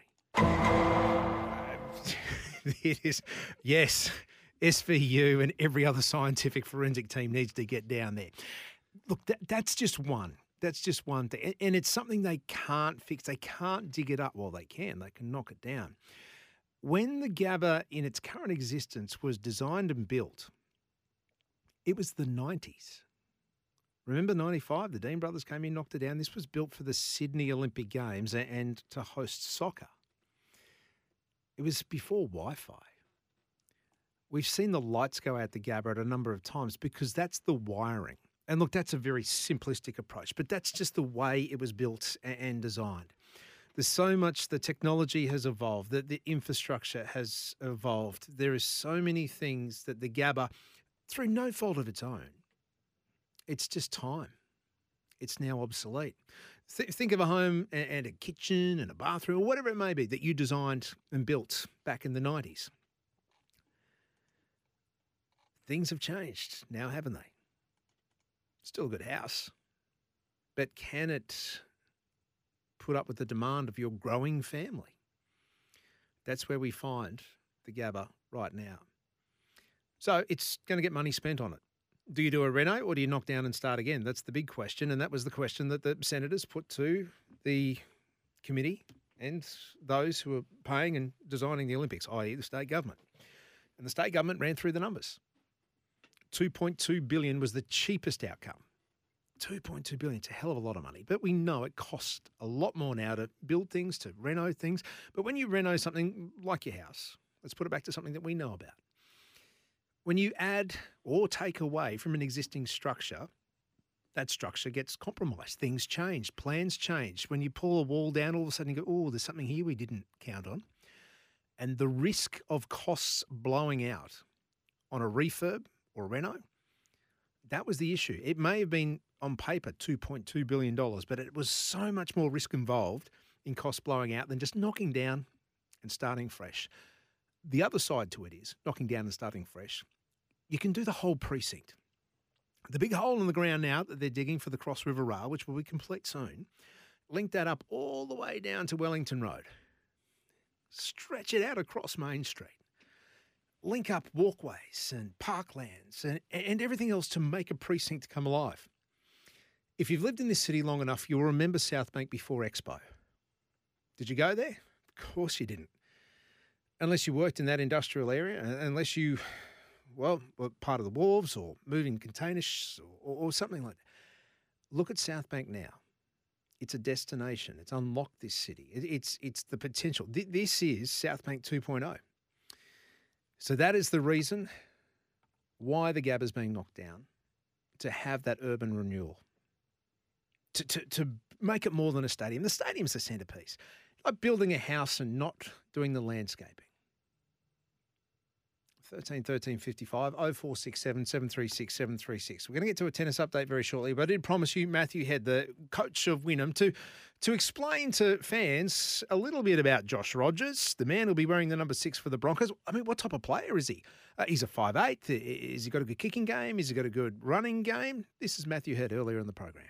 Yeah, well, he's, he's, all that. He's um, he's a very controlled footballer, and um, that's probably what you need at the NRL level. Not much phases him. Um, he's quite quiet um, with his approach to a lot of things, but um, he's, he's his biggest strength certainly his running game, and um, it's something that we always talk about each week with him about making sure that that's uh, that's on, and he brings that to the game. But he's got a nice little short pass, um, and his kicking game is, is quite controlled as well. So he'll certainly do a job for the Broncos, and, and that's why he's been picked.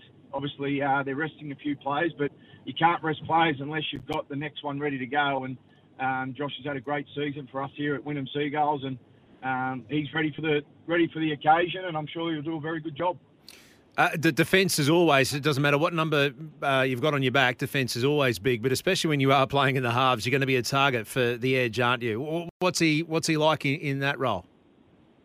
Yeah, he's all good. He, he's a big body, so he, he's certainly going to, um, you know, his, his, his, shape and his body size is certainly going to help him in that sense. He's not a little fella where they can pick him out and target him. Um, he'll, he'll stand in front of him and he'll make his tackles. Um, you know, he'll turn. It's his first first game of NRL, so he's going to have a lot of adrenaline about him. And yeah. um, he's a strong boy. He'll, he'll, get the job done defensively. There's no concerns there. And again, as I said, you, you don't get picked in NRL unless you're uh, you've got the ability to do it. There we go, Matty Head, the head coach of Wynnum. He's had Josh Rogers under his control for this year. Now he hands him over to Kevin Walters and the Broncos tomorrow night. 13 13 55. We'll take you to Flushing Meadows, the US Open, on the other side of this. Host Plus has been named Super Ratings Super Fund of the Year for 2023. That's a plus. Issued by Host Plus Proprietary Limited. Check the PDS and TMD at hostplus.com.au.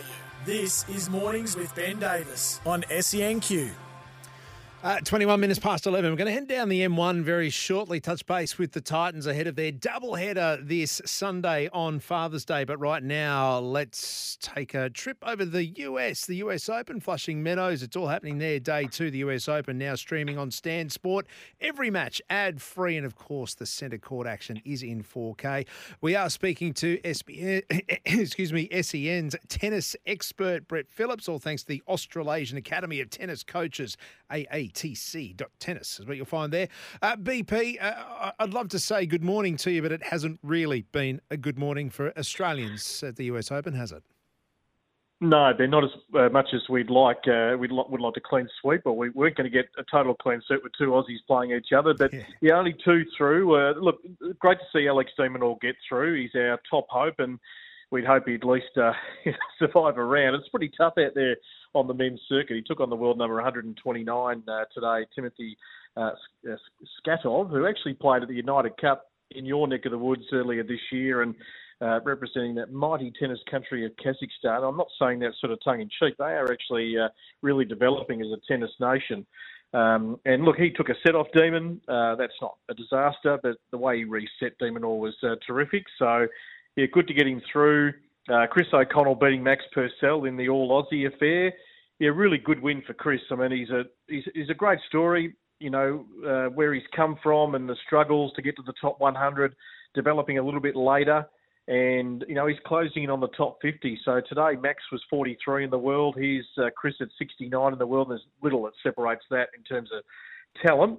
And Chris, you know, gets home in four, elevates himself to 61 in the live rankings, and I think that probably spurred him on, looking at you know Max, Alexander Vukic, and a couple of others, Jordan Thompson, inside that top 50. this is where I should be. So he played a terrific game today. Uh, a couple had to pull the pin, which was unfortunate. Jordan Thompson with an Achilles issue at the end of the first set.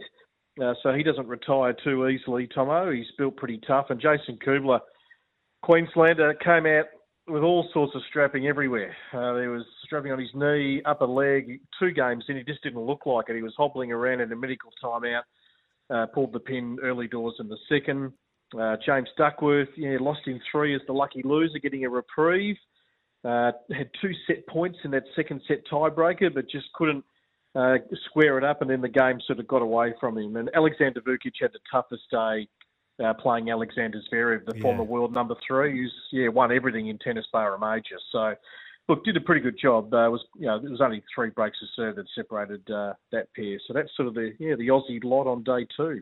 Yeah, geez, that doesn't all go well for Jason, does it? We know he's been plagued by injuries throughout his career, and we we saw over the last well last summer he he started to fire up and said, "Here we are, we are back in business." and I'm over those injuries, but um, now it looks like yeah. they may have got the, uh, the the better of him. The better of him. Who do we look out for yeah. tonight and tomorrow?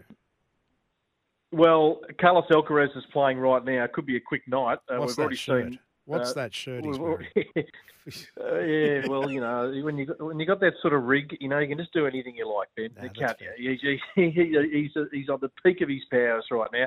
Uh, he's on early because Venus Williams. I don't know. Surely it's got to be a last US Open. Uh, went down six one, six one in about an hour. So Carlos in control, uh, three games to one. Uh, the other highlights of today, um, John Isner, 38 years of age, his last US Open, winning through to the second round. Maybe he might have a Jimmy Connors run in 1991 at 39, making the semis. Who knows? Uh, Medvedev today, he'll play Chris O'Connell, the Aussie, in that second round. So Medvedev today on centre court, one, one, and love. I mean, there's more women's matches that go longer, and people saying the women shouldn't get paid as much as the men. So let's put that argument to bed because there's been a few lopsided, one-sided men's matches today.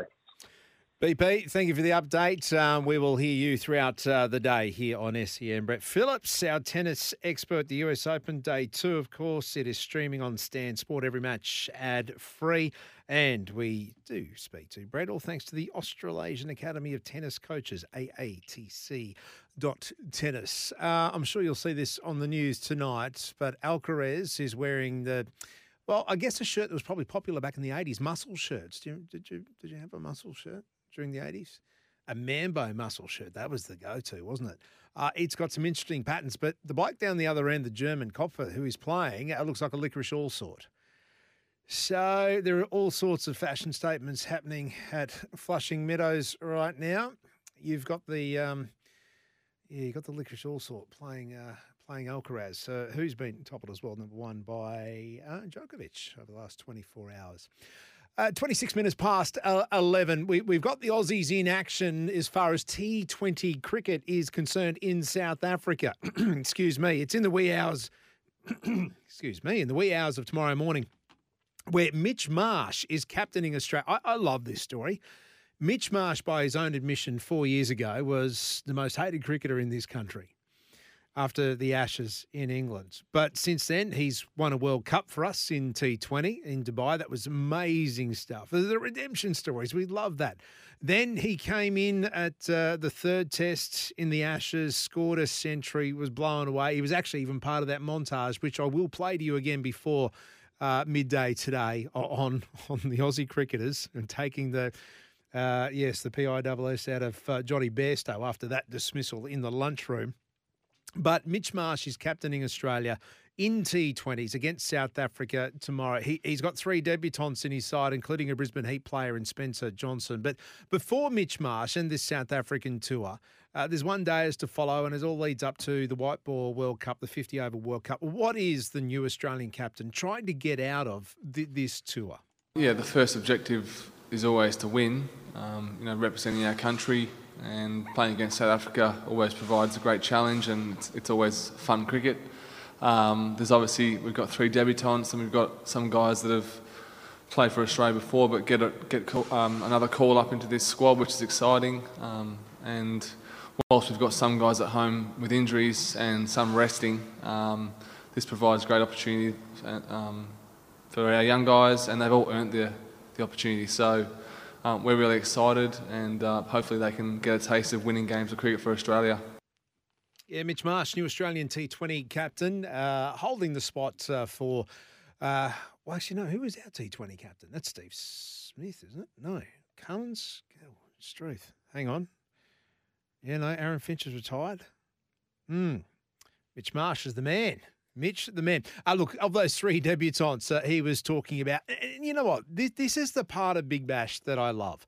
We get to see cricketers that we normally don't see because of the new format and the, the, the, the white ball format where, where cricketers are now aiming their attention to we get to see players like a Matt Short, uh, like an Aaron Hardie, like a Spencer Johnson for the Brisbane Heat. Spencer Johnson is one of the most exciting talents to come out of this country on the world stage, and he will be unleashed in international cricket uh, tomorrow wearing the green and gold.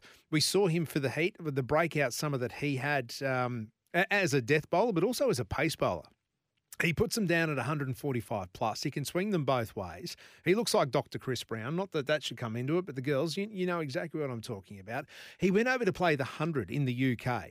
In his first match there, where he gets to bowl 20 balls, he did that and ended up with the figures of three for one. Michael Vaughan was going, Where is this bloke been? Who is he? Well, his name's Spencer Johnson. He's about to play for Australia, and the new Australian captain, Mitch Marsh, a big fan.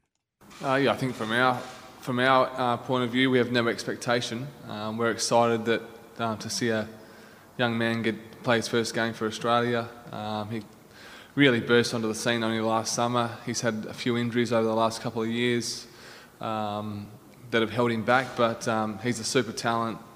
Uh, he bowls mid to high 140s and swings the ball. So, um, you know, my only message for him is has been to make sure he enjoys this. Um, playing for Australia is a lot of fun, and um, he thoroughly deserves to be here. So um, we're all excited for him to uh, play his first game for Australia tomorrow. Yeah, Spencer Johnson looking out for that. Aaron Hardie as well, one of the great fielders when it comes to Big Bash. And Matt Short, what a season he had opening the batting. In fact, he will be opening the batting for Australia. And you think that uh, uh, um, uh, Spencer Johnson on the back of that, who Travis Head yesterday likened to Mitchell Starc. He's a left armer, bowls them quick, swings them both ways. So this is Mitchell Starc 2.0.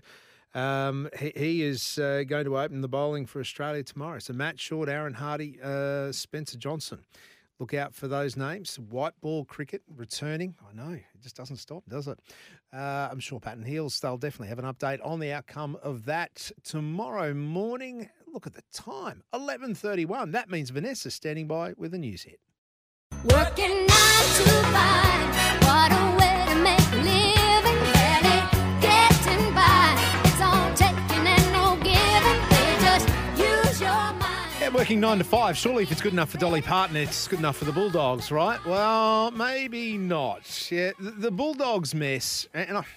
I've I've resisted until this time to, to weigh into it. We've been hearing Cameron Ciraldo talk about it on, on the news, but it's just a basket case. And, and and every day we hear something new coming out of the Bulldogs kennel and how bad it's going there. The, the latest, of course, is the player who, not yet named, but apparently turned up to training late. He reckons he didn't, but he turned up to training late and he was made to do, well, punishment not a code red sort of a few good men style. No, no, he was made to wrestle 12 of his teammates one at a time. So maybe it was wrestling day, maybe they had to do some extras. I'm okay with that. If there's a code and you break it, sure. But the other one with the text message circulating around, the Sydney Morning Herald this week revealed text messages had been sent claiming players had voiced concerns specifically around requirements of being available to train from 8 a.m. to 5:30 p.m. or what most of us, what you and I call a work day. Mm. Actually, in fact, that that's probably that's probably cutting it a bit too fine, isn't it? Eight till five. Hands up who actually works eight till five. Yeah, exactly. It's a lot longer than that, isn't it? Mm. But no, no, no. When you're on pay packets that can only dream of, and again, I don't begrudge you that because your career is short and it's what someone's willing to pay you, but you can't be having a hurt over being required to be at work and train between eight and five thirty. Yeah, yeah, no, exactly. Dane Coles. I bet you you're not complaining. No, All Blacks they don't complain much, oh, except when their former coach goes to over the Wallabies. Uh, but I, I, I digress. I digress. Um, oh, actually, hang on. Hello, Razor. A very good morning to you on thirteen thirteen fifty five. Ben, good morning. How are you? Uh, all the better from hearing from you, Razor. What's made you pick up the phone this morning? Well, that's the spirit, mate. At least you're looking good. anyway, did I hear the Bulldogs coach say nothing comes from hard work? Well, you need hard work, don't you? I mean, I've got no issues with it. Is, isn't it funny? Isn't it funny, Razor? Isn't it funny that the, the teams that always complain about getting trained too hard are the ones that are always sitting at the wrong end of the ladder? But anyway, move on. Isn't this the country that awards people to sit at home and get a rock and roll for nothing? Yeah. For doing nothing? Yeah, no, no fair. Nothing fair. country, mate. That's probably why they're sitting down the bottom of the ladder. Anyway, mate, I've, I've rang you. I've been away for a while. I just thought I'd come back and say hello. And um, I just wanted to talk about all this carrying on about the Storm Broncos game, and these people saying we're getting robbed of a game this Friday night. There's Hmm. 30 players on a list, Ben. They're professional con- players. They're contracted to play for both clubs. Yeah. If if the club gets 22 injuries and they've only got eight players, they've got to recall on other players. So why are they saying we're getting robbed?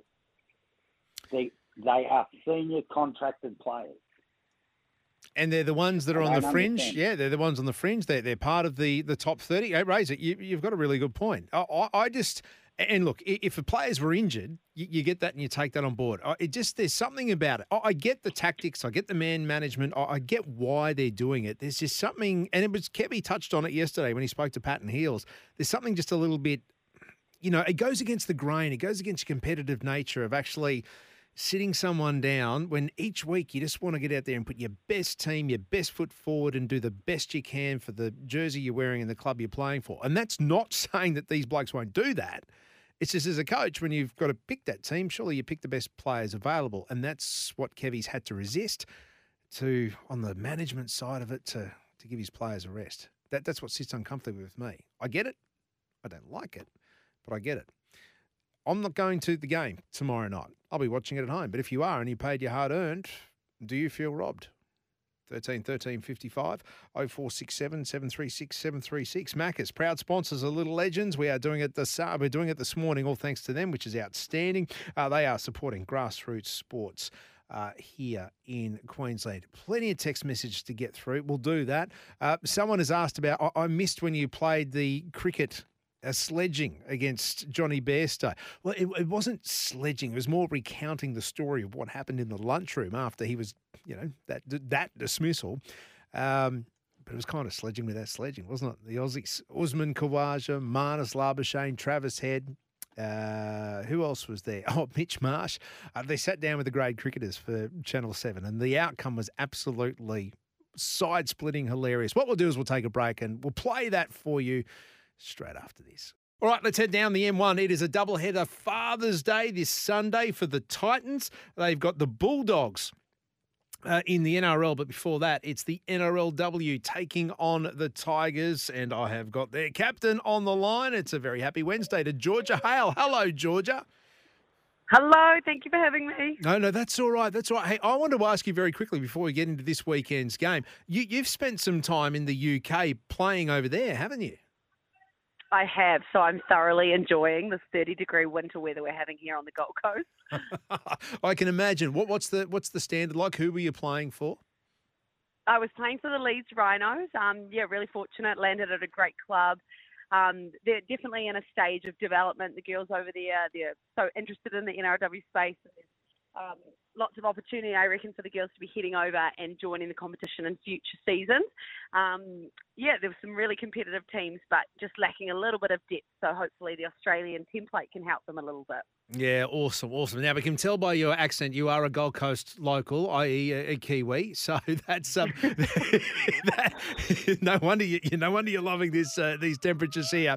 Um, but moving from the Warriors to the Titans, I know it's been a, a while, but you've also just gone around the globe to play as well. I mean, this is all part of the the modern day uh, for the modern day player, isn't it? I guess so. Yeah, it's just been really fortunate. Like it's a game that gives you so much, and for me, like I'm kind of in the middle of my career at the moment. I've already seen quite a bit, being able to travel, um, live in different countries, and really fortunate to have landed here in the sunny state on the Gold Coast. So I look here to be here for a while. All right, then. Well, let's have a look and focus on this weekend, what's happening on Sunday. Uh, it, the, competition is such that uh, one loss and one win, you can shuffle in and out of that top four. You can jump around the ladder. You're sitting in second spot right now. So, well, third spot, but tied. Third, yeah, yeah. you- well, but tied for second. So basically, one win out of out out of first, which is uh, absolutely outstanding. What what threat do the Tigers bring to the coast this weekend? Yeah, um, new side to the competition. They've uh, worked in the Harvey Norman space, which is New South Wales club competition for a few years. So they're a gelled side, like they've had a lot of time on the field together, and they've got some um, high caliber players that have, you know, reached the highest of honours and in our game. So, you know, I'm sure they'll be bringing their best thought. It's also an interesting time of the season sometimes when teams have like a lot to play for and then not so much to play for. So, hence some of the upsets and, and score lines and things. But um, we're excited to be at home on Sunday. I'm sure there's going to be lots of fans out um, families out to watch us, which we're stoked for. And um, yeah, I'm sure the comp- uh, the Tigers will give us a good run, but um, one that we're ready for. Yeah. Now, what about coming off the Dragons last weekend? Um, nail biter, nail biter, just quietly, one Yeah. point in it. Stressful being a um, NRW Titans supporter, I'm sure. A game of two halves.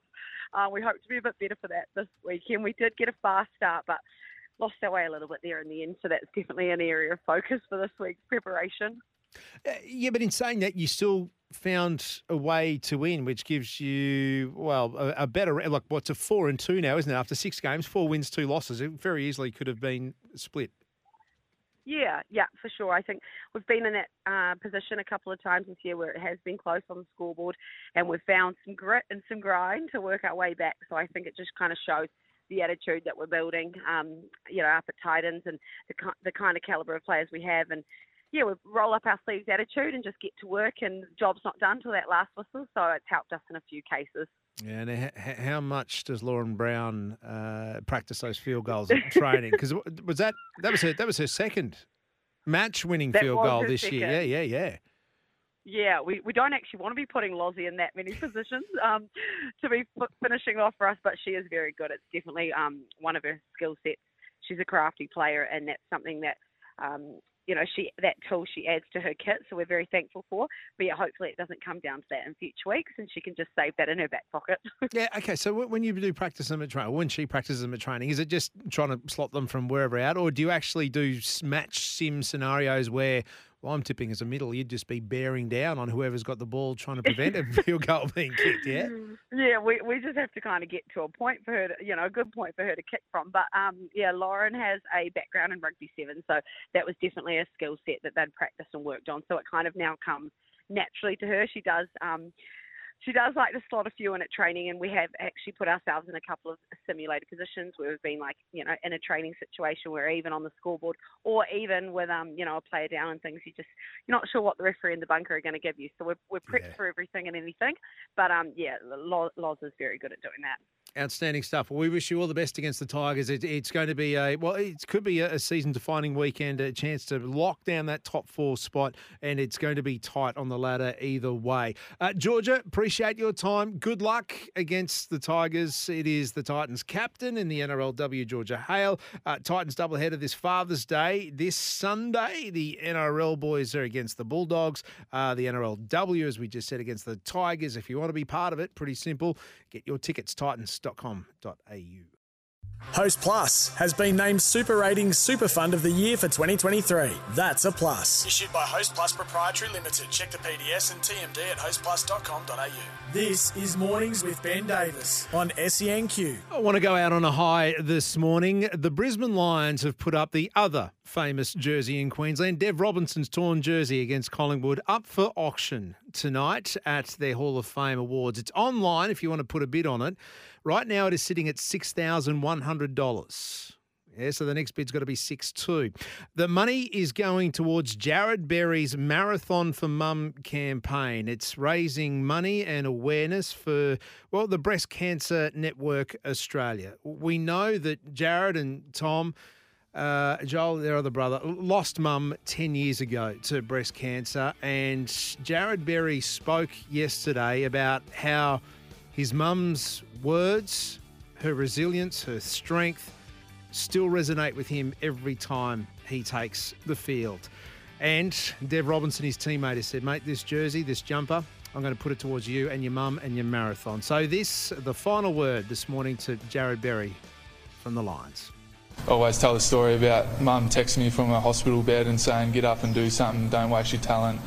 Um, and that's, you know, sort of where I learnt to, to work hard and hopefully people can see that out, in the field.